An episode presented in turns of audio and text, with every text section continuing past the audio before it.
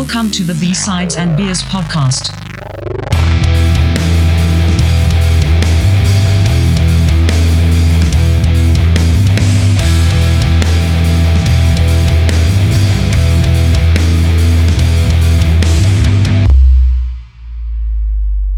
Welcome to B-Sides and Beers, episode 67. Tonight we're doing a crash course on the blues. How's it going, guys? Good. Excellent. Woo! How are you doing? Oh, I'm doing fantastic. Uh, I was mentioning just before this episode, we we we usually record at like seven ish on the dot, and we had a little bit of issues. And prior to my logging on, I had an amazing uh, beer explosion in my studio. Um, got some some great uh, sour ale here, and I go to open up one, and I've never had a can of beer just keep fizzing out like nonstop. I'm trying to drink it as it's pour is just flowing out. I've got towels going, I got everything, and it's not working. And yeah, so uh, I dealt with that, and then I brought the other three because it was a four pack of Tall Boys into the bathroom. Did the thing, opened them all up in the sink. They just poured and poured and poured and poured. Oh. Because usually they stop after a little bit. These just kept going. So, so tonight I've got a whole giant uh, jar Oh. craft thing. Oh. Jar of sour. Yeah, and this is this is everybody else. This is when I come in and just uh, uh, confess that I brought that beer to him and I shook every single shook one up on shit out of his garage floor and then walked it in there and just well yeah was, I it said, was there like you the go. Simpsons where where Bart goes and takes the Homer's beer to the hardware store and puts in the paint shaker, and shakes the shit out of it, and then flips it in the fridge. That's so weird though that it did that. Like Yeah, and, and literally like i said it was in my fridge for two days it went into the truck it drove to vernon it went into your house and it sat in your front entrance that's Yep. all that's its journey that was Is it. there a big change in elevation or something like never had a issue. sciencey we can equate this to? Oh, Or i don't know Is it that goes deep We'll blame it on science. that goes barometric deep. pressure and the change of temperature. yeah maybe uh hey going back to vernon and salmon arm we're gonna uh kind of dedicate this episode to the 30th annual salmon arm roots and blues festival that's happening this week uh so hopefully you're listening to this because we tagged you on this and now you're listening to it and if you are then share it and tell everybody else about it but on this lineup is um we're going the, we're going to see five alarm funk that they're coming back Whoa! this year Nice. so Saturday night is Five Alarm Funk on the main stage at eight thirty. Um, but you know, there's like Tom Cochrane, Jann Arden. You know, there's some, yeah, some bigger Canadian names this year. So, anyways, we're just we're tagging it. So we're gonna we're talking about the blues. So it's roots and blues. roots and blues? And on that note, no pun intended, what are we drinking tonight? Um, Mike, well, we know you're drinking a sour ale and you're wearing most of it. So why don't you reveal what it is? Had to uh, go wring my beer or wring my beard out into my pint glass, but uh, well, it's uh, I got a four pack of from Wolf uh, Wolf Brewing Co.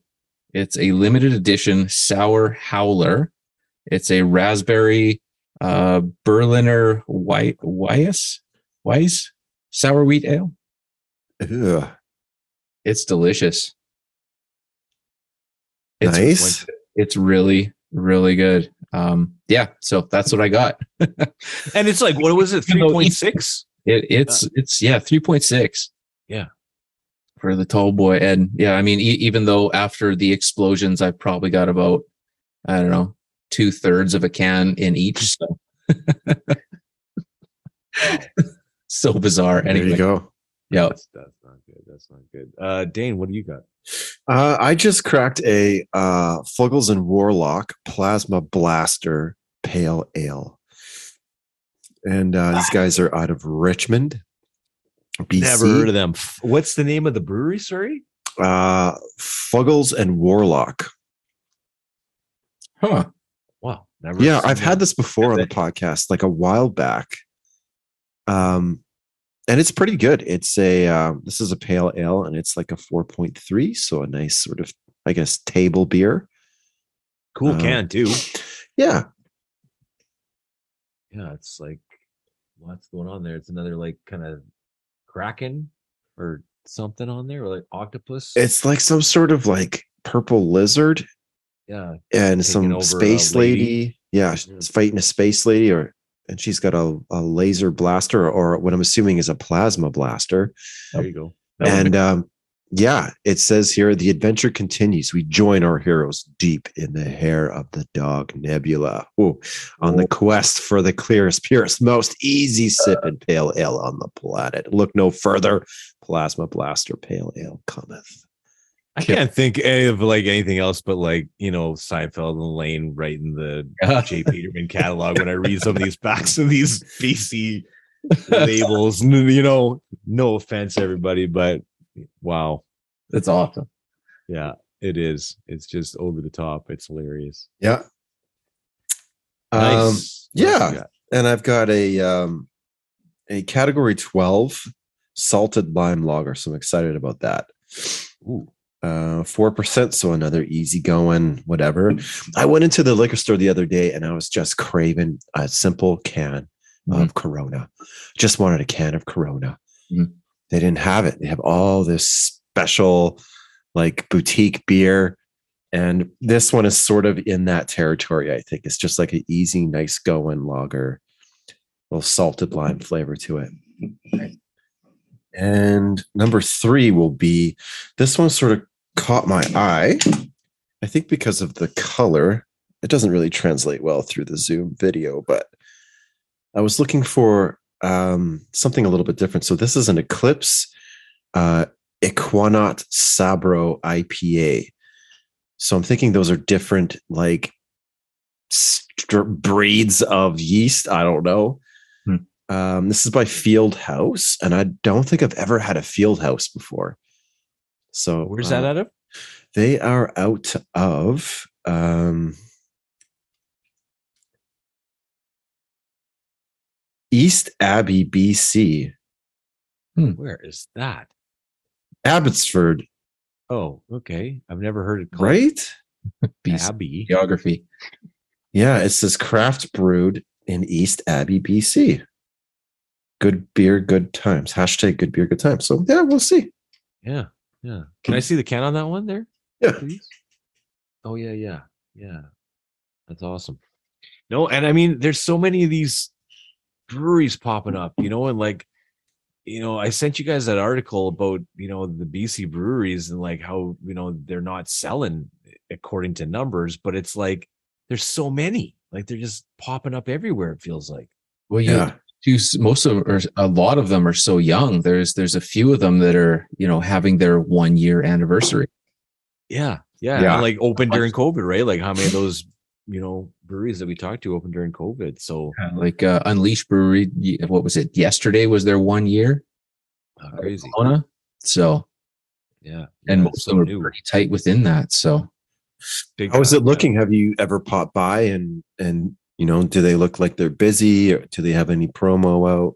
uh and the only I haven't been down there, but they've been doing a lot of updates on their IG and and they're you know having live music and it there seems to be getting people in through that uh that brewery row there. So Yeah. Yes, they added another one in there too, and I can't remember the name of it, but there's another one.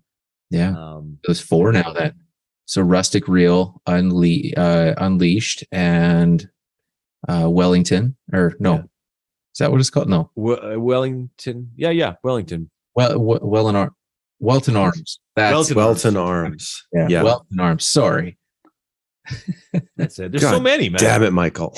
Son of a- So many. My God, you can't get it right. well uh, wellington is on my uh on my delivery route for work so that's the thing that popped into my head It sounded good to me. I you sold me on it. That was Yeah. it. well, here's another one. Spectrum. Spectrum uh brewing company. I've Nice. never these guys. Caramel macchiato ale. Oh. which Oh. excellent, excellent. And Mike, this one's for you because it, I was looking it up. It comes from the Barista Box, which is um, a fun coffee flavors uh, such as pumpkin spice latte, Irish cream and coffee, caramel macchiato, and vanilla latte. I am stocking up on that. I need to, yeah, send me the details and I'll I'll hunt some down because damn.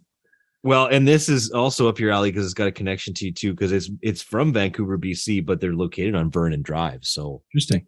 there you Boom. go. And it was excellent. I, I drank that while we were waiting. Um, and then I went cider this time, and I went with Millionaires Row, uh, a tip of the hat to Radiohead.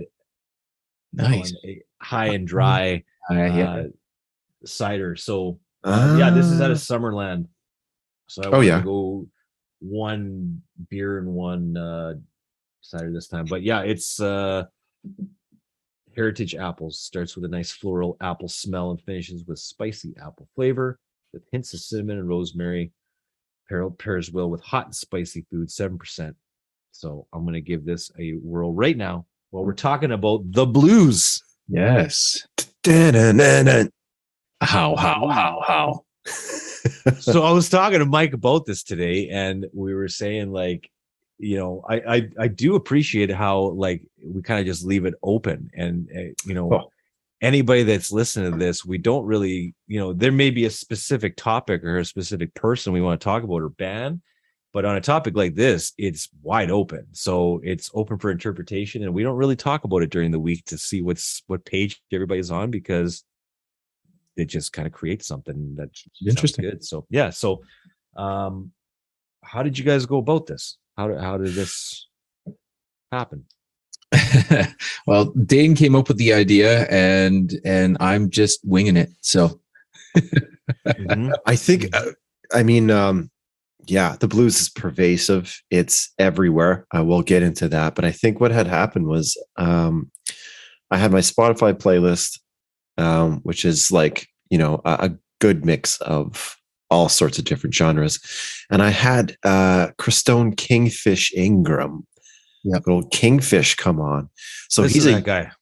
he's a young blues musician, blues guitarist, um, and great. I mean, it is uh, middle of the road blues music, um, really well done.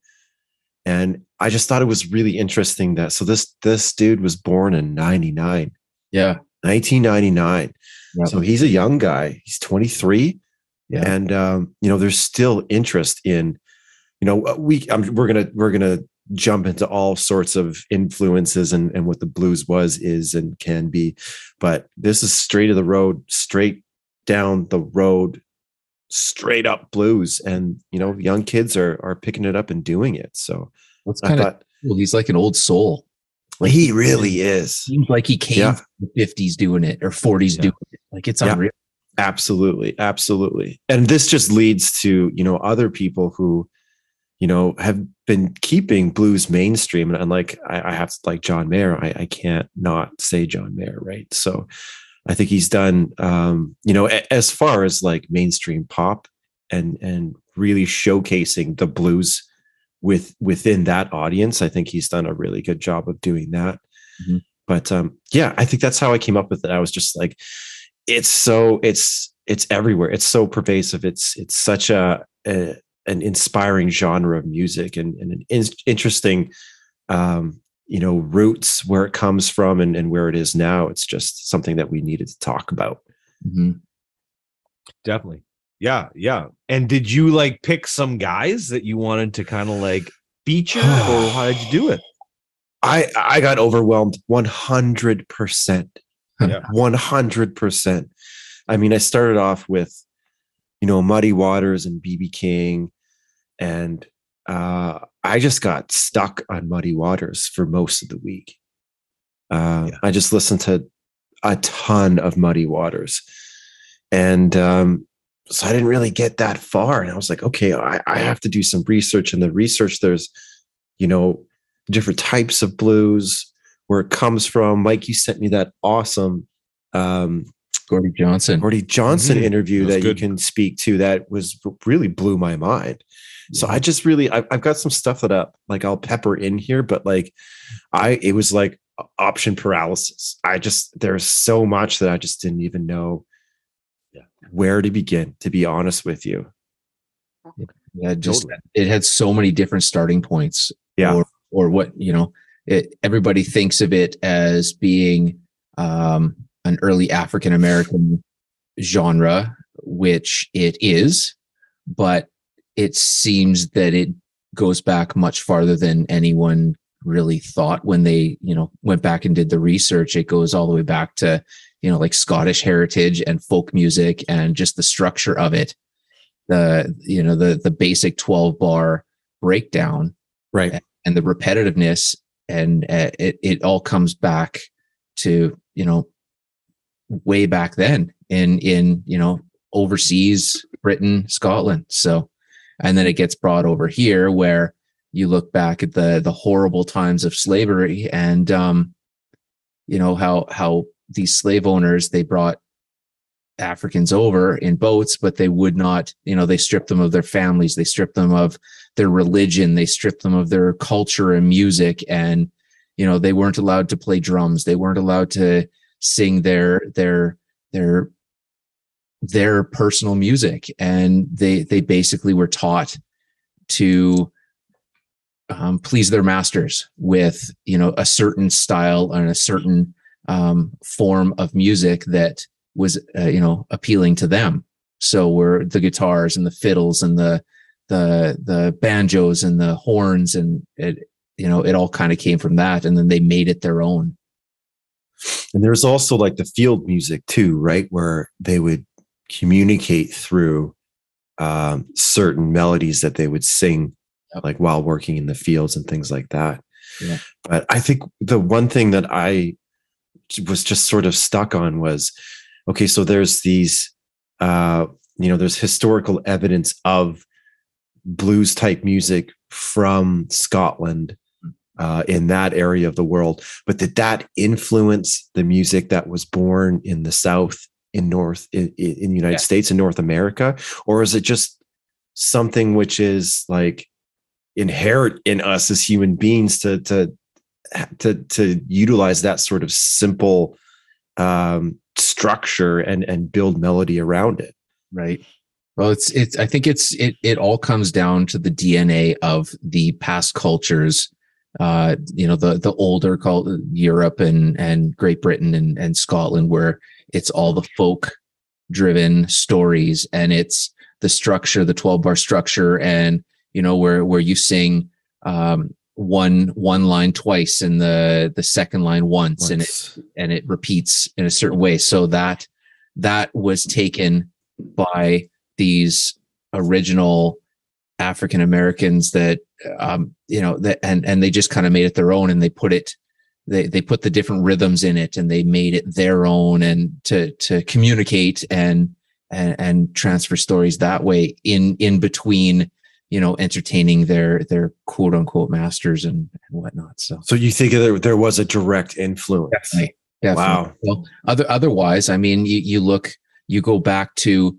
to bare bones basics of just tribal, and it's it's mostly drums and and and and that base to it, right? Where where would they have come up with with these chord changes and this specific structure if they had no past, you know, remnants of that in their culture? So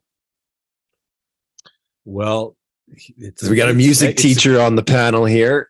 no, no, no, no. I'm just I'm giving a segue. There's a segue to that. There's a segue to that. And I kind of I told Mike today that I kind of I picked two guys that I thought that we could kind of like even use as jumping off points to kind of go with. And the first one, like you said, where do you get that from your culture? Unless, of course, you sold your soul to the devil at the Mississippi crossroads and your Oh, name was Robert shoot. Johnson. And oh you shoot! in exchange got superhuman mhm. musical skills, right? And that's the first guy that I always think of Mhm. when I think of the blues. I think of Robert Johnson. And, Right. you know, I mean, this guy, like, there is so little known about him, right? Like, there's, I, I found out there's three official pictures that exist of him. That's it. They don't, that nobody even knew the guy died they it wasn't like publicly announced nobody even knew he was dead he has three different grave markers because and no, nobody's even sure if that eh, all three of those are him like they don't even know where he's buried like he's just got so many like kind of background things to it. But if you listen to the very first song on that that that Robert Johnson album, you know what I'm talking about, where he's sitting, you know, with his legs crossed with the guitar, Yeah. he is playing like it sounds like there's two guitar players on it right off the bat, and he's doing like the Stevie Ray Vaughan or other way around, where he's playing rhythm and is playing lead at the same time. Very, very But Hendrix. Robert Johnson could sing like nobody's business too, right? Like he has an unbelievable falsetto. He he's he's fantastic, right? Like and he was like the king of like the Delta blues, right? And we, I had all Yeah. these like different kinds of blues, but like Delta blues, Robert Johnson, right? And like 29 songs all together in his entire career. And a lot of those were second takes of his first songs Mhm. right? Like he recorded these things over like three days, and that's it. Like that's pretty much all that exists of this guy. But so much, you know, influence along the way. You know, and I mean, this is 1911 to 1938. So he died when he was, what was he, 27? 27, and nobody even knew, Is he in right? Like, Club. I don't know. I don't know, man. like it just makes you wonder about sell, the whole thing of selling, and nobody even knows where that story came from. They don't even know if it was perpetuated by him about selling his soul. It, Right? it, it seems like it's a very old story, yeah, the centuries kind of deal, but yeah, yeah. But I, I don't know. It just, long time or long for a long time. yeah, yeah, exactly. And and lots of slide too. Yes. Lots of slide in that Robert Johnson stuff too, right? Like it just. Yeah, I I mean, over two recording sessions, really, for somebody to have that much influence on the blues overall and the genre, um, it's huge, really. So that's kind of the one of the guys that I I think of again every time I think of the blues. And you know, I like I, I was thinking of BB King and stuff like you, you can talk about that, and that's you know obviously part of the conversation. But if we're going back, Yeah. it feels like that's that's one of them.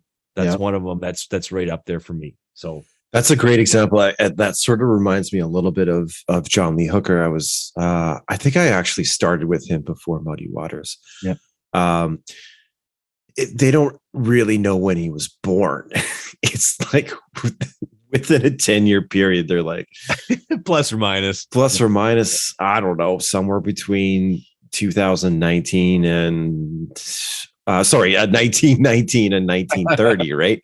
Yeah. um and i just to me it just it makes me think like how much of this stuff was not documented how much of this how many great musicians were out there that just never had the chance to to you know um have somebody document their music i mean record their music that was probably even more rare but there was probably so many people out there who were incredibly talented but there just seems like a lot of gaps and holes Mhm. in this Yeah. history which is really unfortunate right. But not surprising. but not surprising yeah And Yeah. and would Robert Johnson be so big if if it was much easier to record your music back then? I mean, if there was a, a bigger pool of these amazing you know blues musicians and they all had an opportunity to record that's you know when when you're at a time where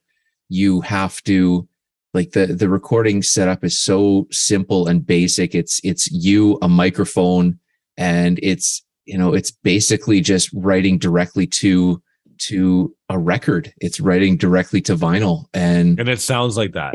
yeah exactly. It's- and yeah. no man. There's no mixing. There's no anything. And if if robert johnson he, he was not able to record these songs would Nobody would someone it would never be a name. Yeah. yeah yeah. It's real. I mean based on technology it's it's mind-blowing Well, I'm Yeah. driving in my truck today, listening to Robert Johnson from like, you know, that time. And it just sounds like he's like in the truck, like playing like right next to you, right? Like, eh, yeah. And and it, it just as a guitar player too, from a guitar standpoint, Mm. I've always been impressed with his guitar playing. Yeah, eh, just that alone, and like I said, just his mu- musicianship and you know the his vocals. Like, there's a lot of blues guys that don't have the greatest vocals, but they work for the situation. Yeah. he had an amazing voice too. So Absolutely. Yeah. Yeah. um I don't know if I want to go to the next one though, because that's I got one more. I got one more that I Oh God, it's all I got. that I own. The, the that I list is so long with these guys too. I oh mean, yeah. growing up learning learning guitar and having these influences where you're growing up you you have your parents music and a lot of it is you know hard rock or metal for myself. And then you dig deeper into it and every one of these groups were either influenced by blues or directly playing blues at you know higher volumes and with distortion. And you know you look at black sabbath blues band you look at led zeppelin blues band you look at you know all all of these um ritchie blackmore you look at uh hendrix you look at all these other it's blues you look at hendrix and it's basically you know he was doing something it was blues but it was like blues from mars from you know from, Blues with grace notes. and, But- you know what? I, I think Ed, uh, l- relearning how to play the guitar, uh, which I kind of started about a year ago. Um, you really understand that because you always hear that. You always hear like, ah, you know, like Black Sabbath. There, there'd be no Black Sabbath without the blues. Mhm. And I think growing up, I never quite understood that. I was like, yeah, I kind of see that that jump, you know, blues into rock into metal. I kind of see it, but what's the first thing you learn when you pick up a guitar? It's like the pentatonic. Your major and minor scales. That's the blues. And it's, I think that was the other reason why I wanted to do this podcast is because it's in everything. It's in everything. It's in every friggin' guitar piece. I, I shouldn't say that, not every, but yeah you know, for the most Lots. part, the stuff that we listen to, the stuff that I listen to, Yeah. you know, you break it down into the pentatonic scale and and and you go from there, obviously. And and um, you know, you can be Hendrix about it or you can be more technical about it. But the fact of the matter is it really is the blues, it is that foundation Yeah. that you would not get any of this stuff without it. And it it really does blow my mind when you start to peel away this the the layers of all the stuff that I love, you know, real intense, fast, aggressive music, but you peel back the layers. It's the blues. Down to its roots yep Yeah, absolutely. you know what it, it- what was a big i guess influence and i want to go back to john lee hooker too dana on that uh, circle back to that real quick was the blues brothers and i oh, yeah. as a kid i i, I Yeah. got introduced to so much of that right and i remember my dad and i watching it and there's that scene with john lee hooker right before he goes to the the blues brothers go to the cafe to get with aretha franklin right Yeah. and he's playing outside and i just remember my dad and I are like that that guy's awesome like who is that Mhm. right and like how do you find that out in like you know 1987 like Yeah. we ended up talking to like somebody at like the record store who had seen the movie and was like yeah that's john lee hooker and like here's his like tape yeah. right so we we we brought it home and it had that song on it right and that Yeah. song's not on the soundtrack not on the blues brothers soundtrack so we could never figure it out right so um yeah that, and, and i got introduced to a lot of that you know like uh, ray charles in that movie james brown is in that Yeah. movie you Yeah. know like there's just so many that i remember as a kid where i was like there's like lots of blues dudes in here so yeah yeah so lots of lots of influence from from that side too when i was a kid. Yeah. Um but you know like my my parents like they my dad listened to the blues but like didn't listen to a lot of like this kind of stuff like didn't listen to like bb king or muddy waters or you know even john lee hooker was a late find right? So it just i i it feels like i didn't get a lot of that influence. Like i i listened to it when i was a teenager a lot. Like i I found it and like found like a blues CD for cheap, and that was just like I was hooked, and I was like, I gotta find everything that's blues, and then just kind of went on a kick for a while, right? But yeah, I don't know. I just feel like I never, I never grew up with it, but it was always into it. I Yeah. just, and now I kind of just want to get nothing but like old blues records and just start collecting those. yeah You know, super like I want some of that old stuff. That would be great, right? But um my my last guy or my second guy when I think of the blues too. And again, I, I BB King, Stevie Ray Vaughan, Jimi Hendrix. Yes, okay, like those are all good. But Lead Belly is the other one that I think. Oh, nice, nice. So I just wanted, yeah, I was I was looking up stuff on Lead Belly and like Lead Belly, 1888, born in 1888, died in 1949, went to jail like six times, like something insane, right? Yeah, and like recorded these like this these songs while in prison and then the song made it big while he was in prison like so weird right? Like and that song is like is midnight special Yeah. right? And i started going through all those Lead belly songs me. again. Yeah and i was like there is so many cover songs off of lead belly. In it's the crazy. pine of the sun, don't yeah. yeah. You know that where did you sleep last night? House of the rising sun. Oh Um, yeah, black betty. Yeah. um Black Betty, really? And they all oh yeah man. And he's doing he, and that's the other thing i was going to talk to you guys too. Like great blues players as far as guitar players but there's lots of songs where it's just like hand clapping right? And that whole Yeah. black betty song is just him going like mm, black betty bam bam mm, black betty. And that's the whole thing right? And it just works and it's just him doing that for like four minutes. Yeah. but just just so many of his tracks that have been redone. Gallows pole there's another one right? Like talking about zeppelin but like you know it- it- yeah he's he's basically discovered in prison which is just like can you imagine that today? Like that would maybe it would happen i don't know. It'd be wild if it did. You know it just it- it's a lot tighter i think today than it was back then right? Like they go into the guy's cell and you know start recording them you're gonna you know make it big right? But i was gonna ask you guys about these stella guitars.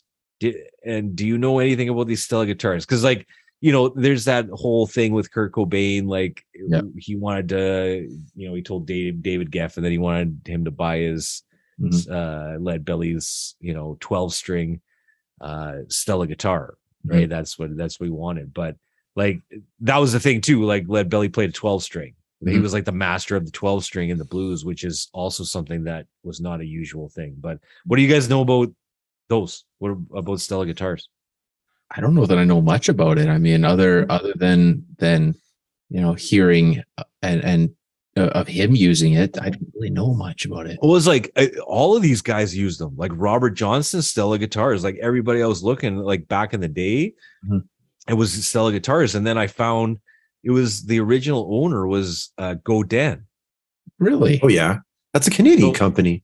Yeah. Yeah. So I and I didn't do any digging. I was like, oh, I'll talk to the guys about it. They'll know what's going on. But maybe I just dug a little deeper on something on on this because When when you look back at instruments, I mean, this was you know post Civil War, so you've got all these European and uh, these soldiers that as soon as the war's over, they just kind of leave their instruments behind and whatever they have. So the people that are living in these areas get these free or super cheap instruments. So maybe it was just something that was, you know, readily available after after the war because you know soldiers either died or didn't take it with them or whatever. well, like I look it up, you can get like a Stella 12 string for like 165 on rebar reverb. So it's like Yeah, they're available. That could be yeah, it. like there's I not mean, like it's like super rare, I don't think, but Weird. yeah. yeah. Um, they also said too about uh that Billy, which I thought was interesting, that they could never like they had a really hard time figuring out his tuning. They said that he used like a downtuned version of standard tuning, and there's still like scholars that can't figure out like what tuning he used on certain songs. Right. Well, it's not like he had a tuner. I mean, he just kind of goes to ear, he tunes one and kind of gets the rest sort of close and carry on, right? Yeah, when you're in jail, I guess you're Yeah, you don't have you don't have a boss uh, TU3 to plug into and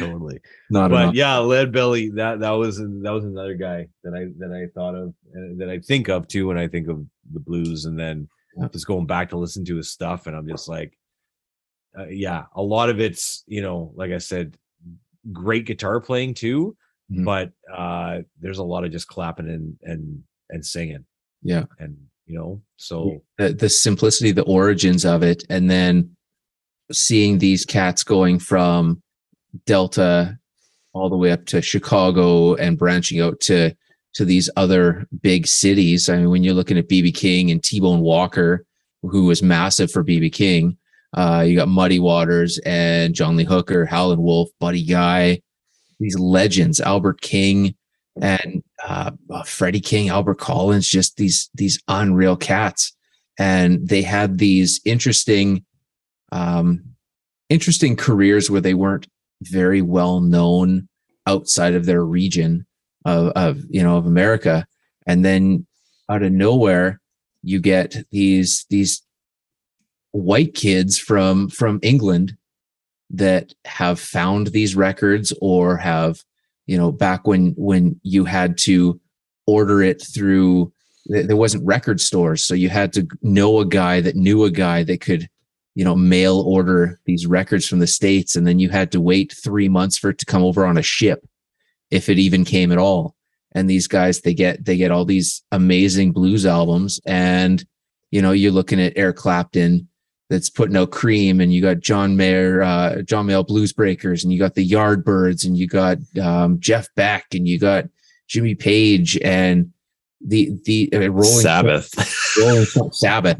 But I mean, like Rolling Stones even before that, where they took all these songs, they made it, they changed the lyrics, or they kept the lyrics and changed the music, or vice versa, and then you know they're they've shipped it back this music back to the states and now everyone in the states knows these british kids for playing this blues music but nobody knows the originators so then so then you look at rolling stones and a lot of these other guys they start taking these originators out on tour with them. And now they have a proper career out of blues. I mean their, their careers were done until these other British bands started taking them on tour. And then all of a sudden there's this huge explosion where they're legends now, but they would have faded to nothing without that, which is very bizarre and sad, but it's amazing how that worked out. Yeah, it worked out for the better. Yeah. Because we we have these still these recordings, right? I mean, like I said, it blew my mind that I can just listen to that in my in my truck. It's just Yeah. it's right there, right? But But what about Elvis Presley though? Because he was doing blues covers, um, and they they weren't giving proper uh, like acknowledgement to the artist that he was covering, or Well, that that was a tough thing too, because uh, like I mentioned in a couple episodes ago, where you would have a handful of artists that would do the exact same song, so they would Yeah. all release, record, and release the same single. And so e- even then, can you imagine? That'd be so Yeah. crazy. Unreal. I was like Taylor Swift coming out with the album, and then like Ryan Adams coming out with his version of like the same album. The same song. the exact same single. Yeah, yeah. So Um, then even that, it doesn't go back to the originators that that took these. And then you look at Led Zeppelin, where they're getting sued for basically releasing the exact song or you know very very very plagiarized versions of these old blues songs. Right. And that's the other thing. That's the the I did not fully understand that Yeah. as a young man. Like I, I know like everyone's like, yeah, Jimmy Page is a thief. And um even you know, going along further on with like the Black Keys, oh, they're thieves. Mhm. And you're like, okay, but how? And like it's really hard to sort of trace it back to you know what exactly are they taking and is it inspiration or is it like appropriation like what Yeah. it's tough because i it goes back so far Yeah. Well, yeah, it's like a fine line between an homage or uh, you know, making it sound in that vein as opposed to a complete ripoff, right? Yeah. Like, and, and I remember Mike, you sent a video before of like the the comparison between like the songs that like they're in trouble of you know of of, of stealing, Yep. and it's like a lot of them are like really loose. Like it's like ah, it's a bit of a stretch on that, right? there's a few of them and i know that like they just won that lawsuit not that long ago it was like recently that they won that they said that they did not steal them and Well, the, good to go some of the influences of these songs were were close enough that they should have paid these these other blues legends. They, some of them are yes i'll give you that but some of them were like Yeah. they were far fetched for me. But you know, Right. I, I, it's like they have these. I kind of want that gig, man. Like those musicologist guys that like pick apart these like songs and like see if they're like the same as like something else. I'm like, I want that gig. I just want to listen to your tunes and be like, no, that doesn't sound like it. You don't get nothing. Or yeah, that's a rip off. Like, I want that gig. How do you get that job? I don't even know what that title is, but I want it. Money and a lot of uh, a lot of university uh um, just listening to music, I guess. I don't know. Yeah. Yeah. Okay, here uh, here's something that I think requires a little bit of attention, and let's pay some uh, some homage to the ladies. oh definitely. And um, you know, we uh, we had an episode. I forget what it was, but uh, I remember listening to some Etta James. Yep, That was on the uh, it. the cider. The cider, right? Cider episode um, with Rustic Reel, No, it's No. shoe shop cider. right? Shoe Schwab Swider, Swider. Um, shop cider. Yeah, Etta James. Going back even further, Billie Holiday, right? Um, who else? Bessie Smith, uh, Ma Rainey, Mhm. one of the the godmother of the blues. Like, Mhm. um, just going back to Etta James, I love old Etta James stuff. She's so awesome. Her live stuff is awesome.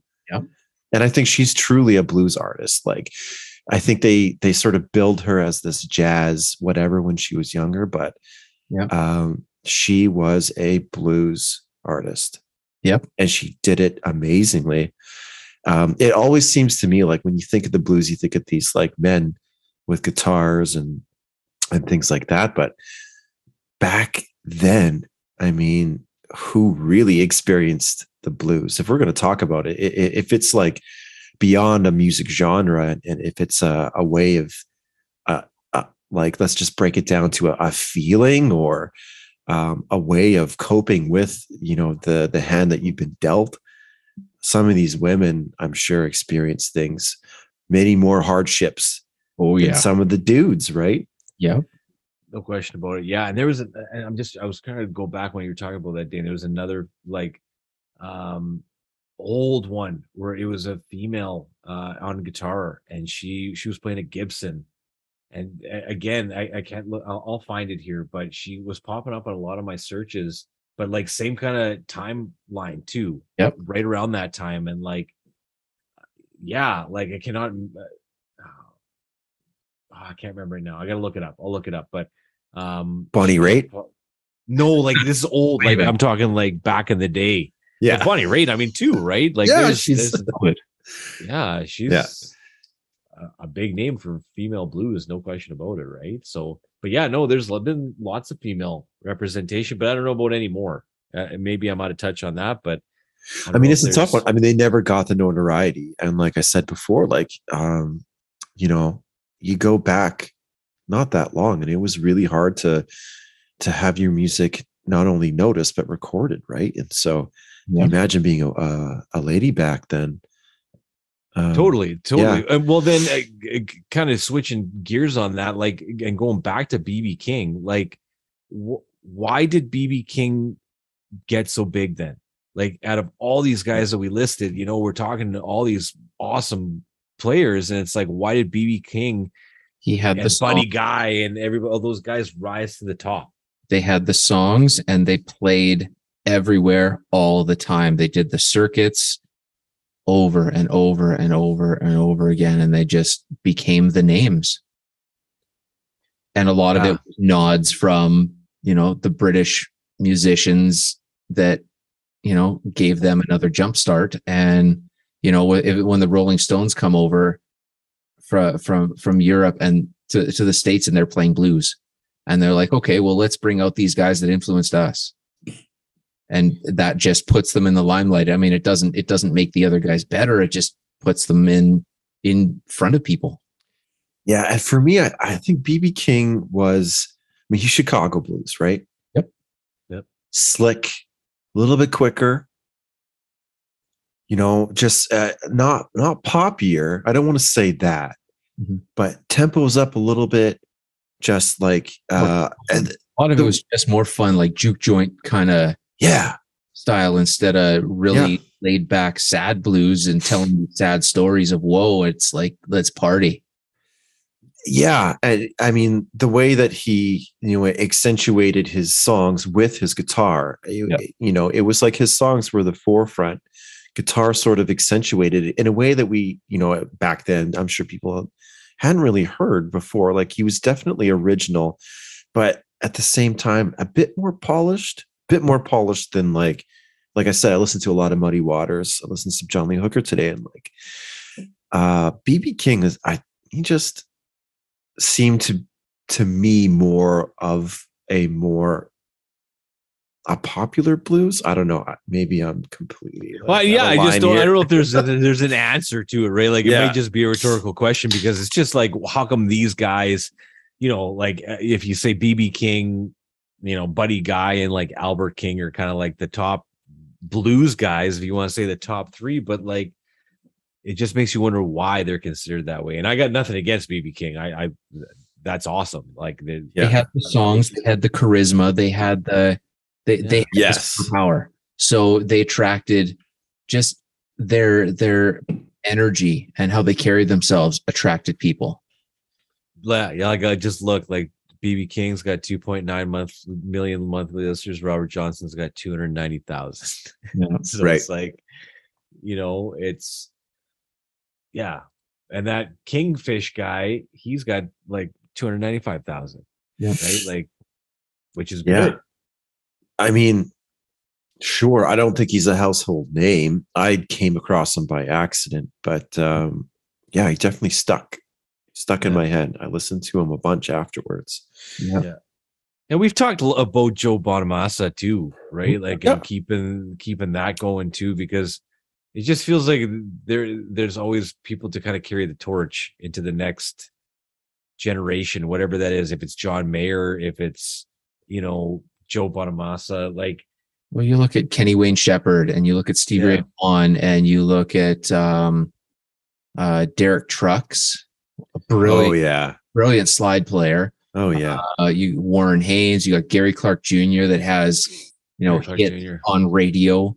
Uh, Jonny Lang that's been around since you know the the early 2000s, late 90s, early 2000s. Who's the the blind guy that played like Jeff this? Healey. Oh my god. I saw Jeff him. Healey. I, did? Oh, so good. It was him and uh, oh wow. Philip Sayce. That's another amazing blues guitar player. Um, I, I, I don't, I think he's, I want to say he's Canadian. I'm probably wrong, but uh, he, when I saw him, he was on tour, uh, sharing the stage with, with, uh, and with Jeff Healey. With Jeff Healey. and it was, it was unreal.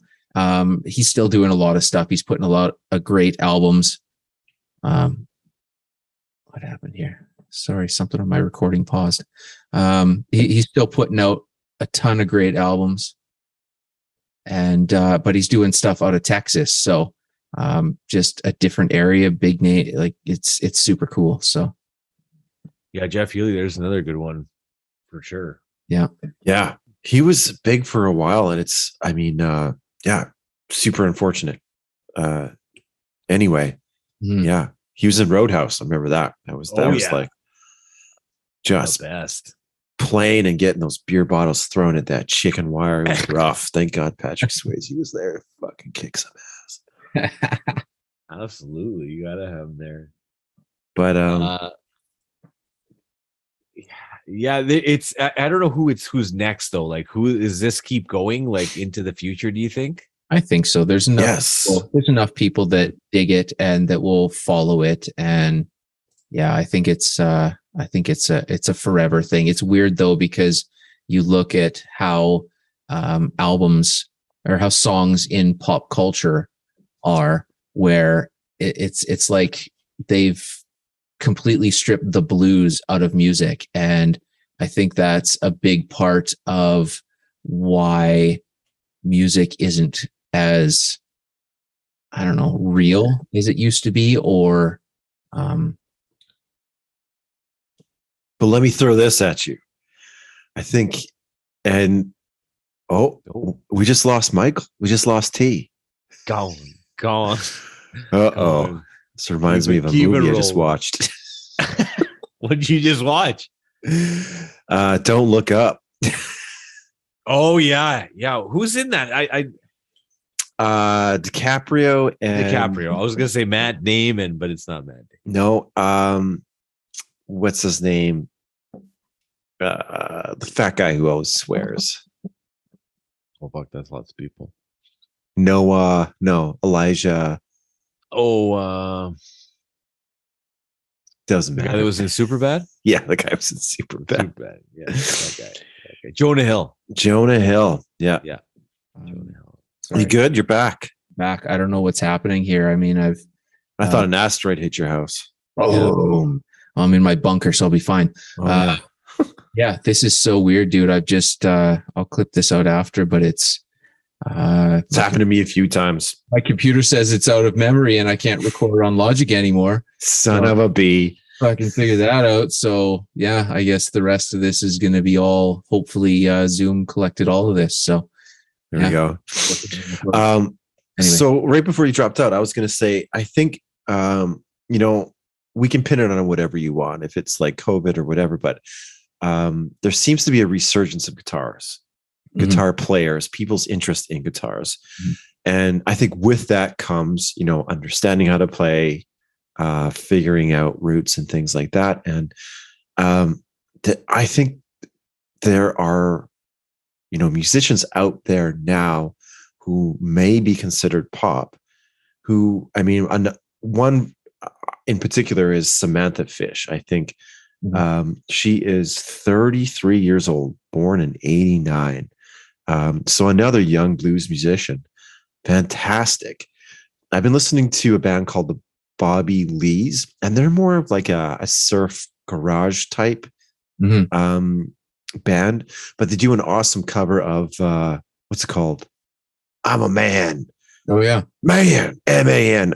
Yeah, Awesome, awesome cover, which is a Muddy Waters song, right? I think.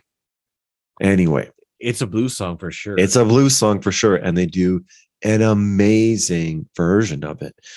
So I think it's there. I think there's a lot. I mean, you can probably thank the internet.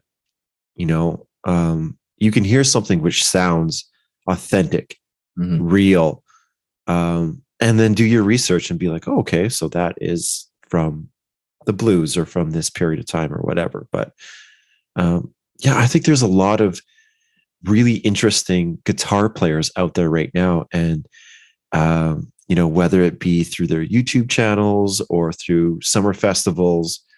uh, I think there is somewhat of a new resurgence or an appreciation for Mm. blues or blues roots, rock blues, rock roots, whatever you want to call it. yeah yeah You know? and I, I i think so. I think you're right on that. I just hope too that that like the younger generation will just i sound now i'm sounding old but you know what i mean? Like i hope that that keeps going with it because you know it, it- you don't want that to die and it, it just needs to somebody else like we've talked about this before right? Like bruno mars bringing the michael jackson to the people of you know 2010s right? Like Yeah. that's kind of basically what that is. So who is it that's bringing the blues to now is it you know who it, it- there's lots of people and that's good right like it just and it's and it's there it's kind of hanging under the radar too right like it's not other than your gary clark juniors it's just it's still hanging around and it's still relevant And you know what? I don't think it's in the ether. I think it's right now. Um, your top pop star is listening to these people. Like you, I I watch a lot of YouTube videos about guitars and stuff like that. Um, they they're all about finding John Mayer's tone. Mhm. They're all about it, and like he's a great blues musician. He's also a great pop musician, and he gets that. He knows what sells, but at the same time, it's there. It's undeniable. Um, and I think a lot of people may not have the vocabulary to pick that out. Like, you know, whether it's talking about guitar tone or just a simple, like picking apart a blues song and understanding, Mhm. you know, how that works or where that comes from. Um, regardless, it's there. And I think a lot of popular musicians are well aware of that and you know whether they reference it or or let it be known or not like i i think it's people say like rock and roll is dead, but I mean not until the blues dies Mm, because that's that's the foundation of all of it, right? And I don't think that's happened anytime soon. Yeah, leave it right there, man. That you said it. That's that's exactly it. You're you're exactly right because that if the if the blues is dead, then rock and roll is dead, and that's it's based on that foundation, no question about it. Yeah, I don't know if we can have a better ending than that. perfect. All right, we want you guys to subscribe, share, and review this podcast. Keep it going, keep it strong, because we're having a great time entertaining you guys with B sides and beers podcast.